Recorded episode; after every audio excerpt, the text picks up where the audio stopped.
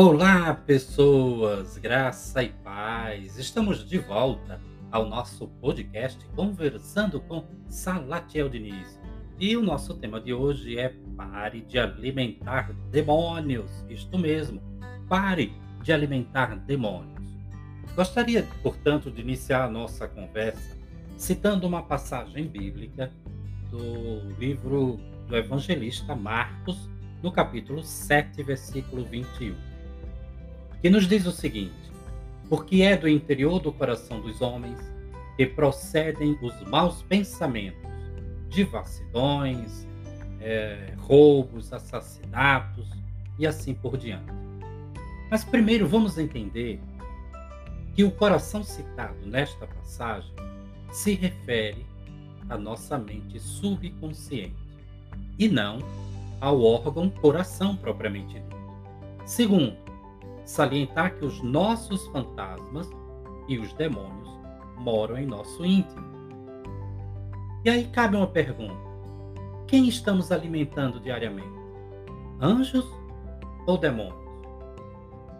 Vimos recentemente a ginasta Simone Biles afirmar: assim que eu piso no tatame, sou eu e a minha cabeça lidando com demônios. Confesso que foi por conta desta afirmação que eu me determinei a gravar esse podcast. Mas quais demônios? De quais demônios a Simone Biles estava falando? Quantas vezes você se percebeu tentado a desistir porque não aguentou a pressão? Fala a verdade. Quantas vezes você se permitiu desistir em nome da sua saúde mental? Já que a desistência da Simone Biles foi para que ela pudesse preservar a sua saúde mental. Confesso a vocês que eu amo quando aparecem histórias desse tipo, para poder mostrar às pessoas que todos nós somos seres humanos e não robôs. Somos seres humanos, sim, seres humanos mortais, que choram, sentem dor, alegria, têm determinação, foco, fé, alguns é verdade, mas que também sentem angústias, ansiedade, depressão, choram porque estão enlutados e não há nada de errado aí. Sabe uma coisa, abrindo um parêntese aqui, sabe uma coisa que é terrível para quem está de luto, né? Exatamente no momento do velório, né? A pessoa está sentindo a perda do ente querido, e aí chega uma outra e diz: não chore não, é assim mesmo. Como assim não chore não, é assim mesmo? Fica você no lugar daquela pessoa que perdeu o ente querido? Portanto, numa próxima vez que você participar de uma situação como essa, evite dizer: não chore não, deixe a pessoa chorar tudo o que ela precisa chorar, tá? É uma pessoa amada que ela acaba de perder. Portanto, são pessoas que sentem angústias, que sentem ansiedade, depressão, como eu falei, choram porque estão enlutadas, ficam putos da vida porque não conseguiram determinada coisa. Como eu falei, somos todos seres humanos e não robôs. Perceber-se fraco não é sinal de fraqueza. Eu entendo que é um sinal de maturidade emocional. Como assim, Salatiel? Calma que eu vou tentar explicar. Também não é frescura, como dizem alguns, tá? Tem pessoas que chegam a dizer: essa história de depressão é frescura, é falta de Deus. Já escutei muito isso, viu? E experimente procurar um especialista no assunto. Para isso que existe a psicologia, a psiquiatria, a neurologia, a neurociência. Simone Biles entrou para a história das Olimpíadas por conta de sua bravura. Sincera e honestamente, acho até que a OMS, a Organização Mundial de Saúde, deveria lhe conceder uma medalha de honra ao mérito, por tamanha bravura. Exatamente, bravura. Pois precisa ser muito corajoso, ser muito corajosa para admitir que não está aguentando mais os seus próprios fantasmas. Todos nós temos os nossos fantasmas, os nossos medos e momentos de frustrações. Eu já passei por muitos e certamente ainda hei de passar por alguns. No podcast anterior, falei sobre os nossos padrões mentais.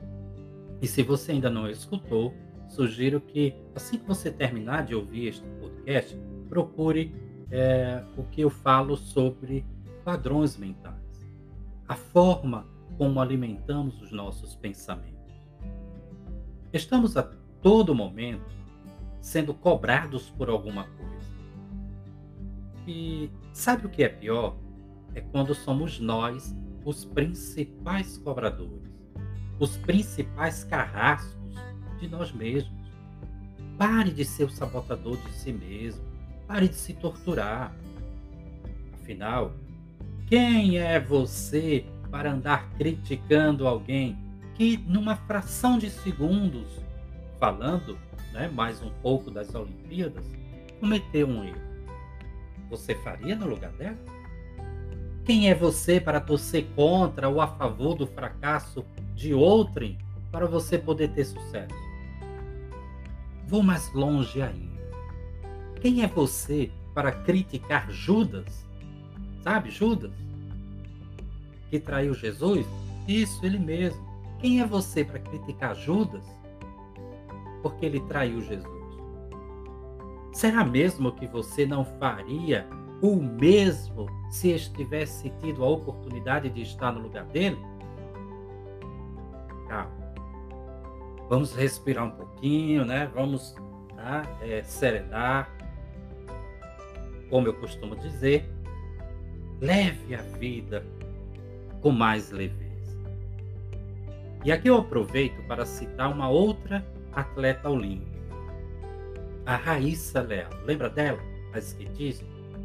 Uma menina com apenas 13 anos de idade, que nos deu uma verdadeira lição de como devemos nos proceder numa competição. Ela soube aproveitar cada momento com leveza e diversão. Quem teve a oportunidade de vê-la, percebeu que em alguns momentos ela estava dançando, ela estava brincando, ela estava se divertindo, ela estava curtindo aquilo que ela estava vivendo. Parabéns, a Raíssa, que tenhamos mais raiz. Não queira ser um mito. Seja simplesmente você, mas seja você por inteiro, por inteira. Seja a sua melhor versão. Sei que este podcast vai ficar bem maior que os anteriores, mas acho muito pertinente esta fala. Precisamos entender e aprender que os nossos pensamentos governam a nossa forma de ser e agir. Dessa forma, se você acredita que pode vencer os seus medos, certamente você os vencerá. Mas se você acredita que eles são maiores que você, sinto muito, você está alimentando os seus fantasmas, os seus demônios. Lembro-me, neste momento, da minha mãe, Dona Severina Leonor Diniz. Aos 77 anos de idade, ela havia vencido um câncer de intestino, mas, infelizmente, se rendeu aos fantasmas que povoavam a sua mente e veio a falecer em 2017, vítima de uma depressão, vítima dos seus próprios fantasmas.